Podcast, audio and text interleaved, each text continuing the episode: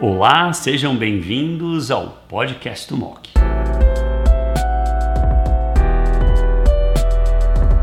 Olá a todos, nós vamos comentar agora e discutir os estudos mais importantes com o Dr. Daniel Vargas, que é um dos líderes da Oncoclínicas na área de câncer do aparelho geniturinário, sobre ESMO 2023, câncer de próstata. Bem-vindo, Daniel. Obrigado, Fernando. Eu agradeço toda a equipe do MOC pelo convite. Ah, eu vou começar por um estudo que, para mim, é um estudo muito importante, que é o estudo do EMBARC.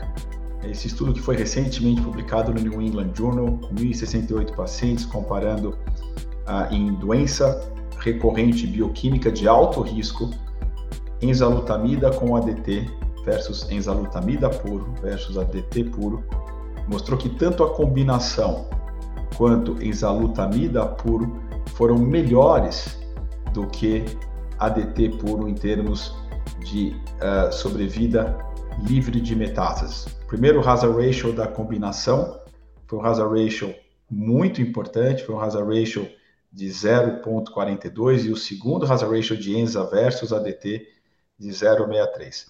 E eu fico feliz porque nós do LACOG, fizemos o LACOG 0415, foi a sessão oral da da ASCO naquele ano e que já mostrava uma clara atividade de apalutamida versus apalutamida versus apalutamida com AB versus ADT com AB. Então, esse estudo mostra que existe provavelmente um grupo de pacientes, não todos, que vão ter um resultado talvez tão bom quanto com tratamentos relacionados ao ADT, sem ter os efeitos colaterais importantes da supressão hormonal. Então, isso mostra que as linhas de pesquisa e as nossas linhas de pesquisa do LACOG realmente estão uh, avançando em estudos maiores, como o estudo EMBARC.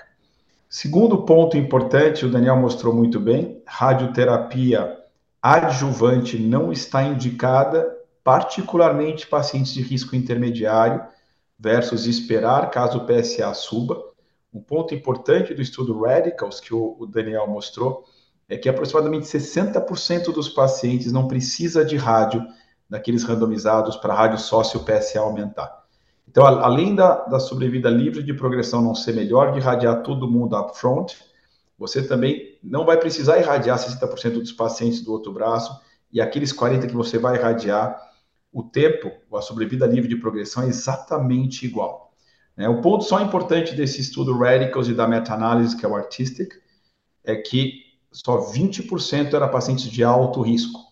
Então, para esses, a gente ainda não sabe muito bem uh, se rádio imediata versus tardia, qual é a melhor, e obviamente vai entrar aqui vários testes genômicos uh, para poder nos ajudar um pouco a decidir, além dos critérios clínicos, quem é o paciente que mais se beneficia de rádio imediata.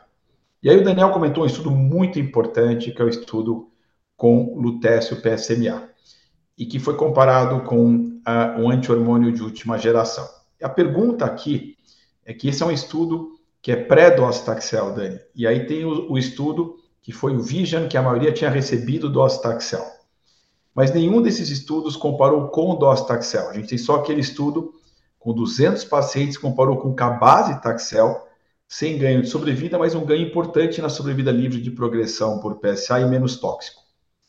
Então, a partir desse estudo que foi apresentado pelo Sartor, mas que teve também a uh, Fizaz e Michael Morris como os três autores principais, quando o Lutesp PSMA for aprovado, e deve ser aprovado o ano que vem, onde que você vai posicioná-lo na cadeia sequencial? No primeiro, segundo, no quarto tratamento? Fala isso para a gente, para a gente poder uh, uh, ter uma visualização do local dele no câncer de próstata resistente à castração. Excelente, eu acho que o PSMA4 ele não, não esclareceu essa dúvida para a gente, né, Fernando? Apesar de ser uma conduta até validada para estudos com base regulatória para aprovação de drogas, não é algo que a gente costuma fazer na nossa prática clínica, sequenciar novos agentes antihormonais. Até quando a gente vai utilizar, muitas das vezes a gente utiliza uma quimioterapia, às vezes entre o sequenciamento, faz um agente, expõe o paciente à quimioterapia, depois pode eventualmente expor o paciente a um novo agente.